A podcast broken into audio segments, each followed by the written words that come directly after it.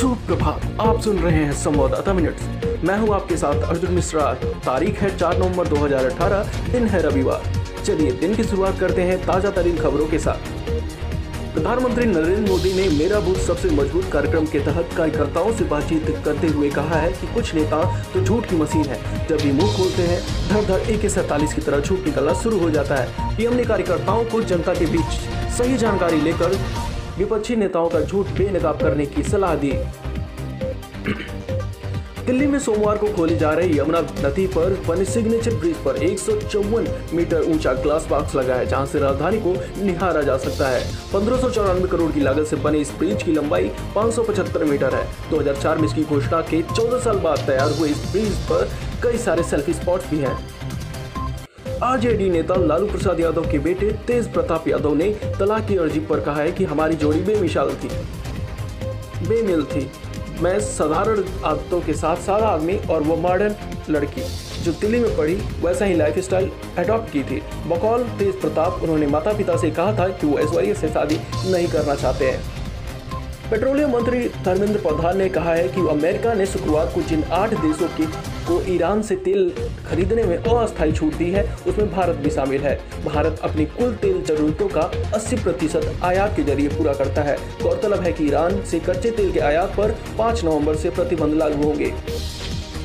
देश के मुख्य न्यायाधीश रंजन गोगोई ने पत्रकारों से बातचीत में कहा है कि वो सुप्रीम कोर्ट फैसले का हिंदी अनुवाद करने की योजना शुरू करेगा।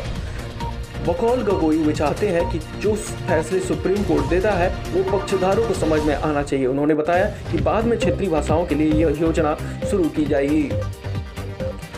भारत ने संयुक्त राष्ट्र में कहा है कि आतंकवाद सीमा पार से हो रही मानवाधिकार का सबसे बड़ा उल्लंघन है। संयुक्त राष्ट्र में भारत के अस्थायी मिशन की प्रथम सचिव पामोली त्रिपाठी ने कहा। कि संबंधित देश के परामर्श व सहमति के बिना आक्रामक रुख और घुसपैठ के तरीके अपनाना प्रतिकूल रहा है, जिससे मानवाधिकार के मुद्दे को लेकर केवल राजनीतिकरण ही होता है।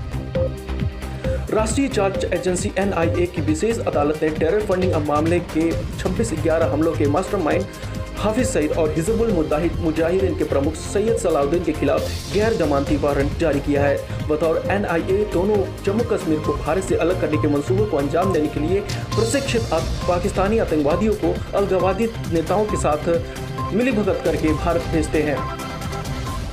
उत्तर प्रदेश सरकार अपने लगभग 14 लाख कर्मचारियों को 30 लाख का बोनस देगी, जिस पर नौ सौ सड़सठ करोड़ का एडिशनल खर्च आएँगे। वहीं कर्मचारियों को मिलने वाले बोनस का 75 प्रतिशत हिस्सा उनके पीएफ खाते में जमा कराया जाएगा। राज्य सरकार ने कर्मचारियों के महँगाई भत्ते में भी बढ़ोतरी की है, जो 1 जुलाई 2018 से लागू होगी। आरबीआई के अनुसार 26 अक्टूबर को समाप्त सप्ताह में देश का विदेशी मुद्रा भंडार एक दशमलव चार चार अरब डॉलर घटकर तीन सौ बानवे दशमलव शून्य सात अरब डॉलर रह गया। इस दौरान डॉलर, पाउंड जैसी विदेशी मुद्राओं में रखे जाने वाले फॉरेन करेंसी असेस्ट एक दशमलव चार दो अरब डॉलर घटकर तीन सौ सड़सठ दशमलव छः पाँच अरब डॉलर रह गए।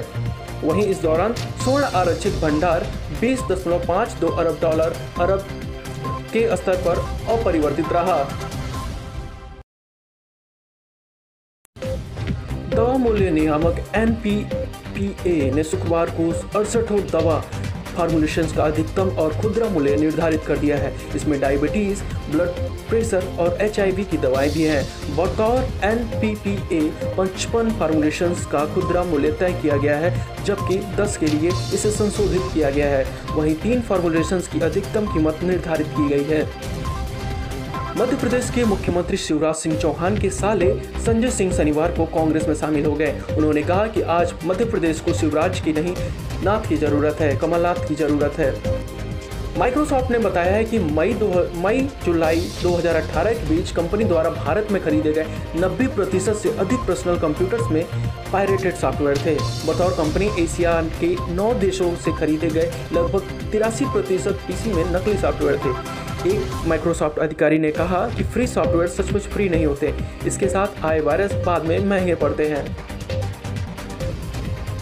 आईआईटी मद्रास के प्रमुख वैज्ञानिक ने कहा है कि उनकी टीम द्वारा पूरी तरह भारत में बनाया गया देश का पहला माइक्रो प्रोसेसर शक्ति जल्द प्रचलन से बाहर नहीं होगा, क्योंकि यह दुनिया के कुछ R I S C V microprocessors में से एक है।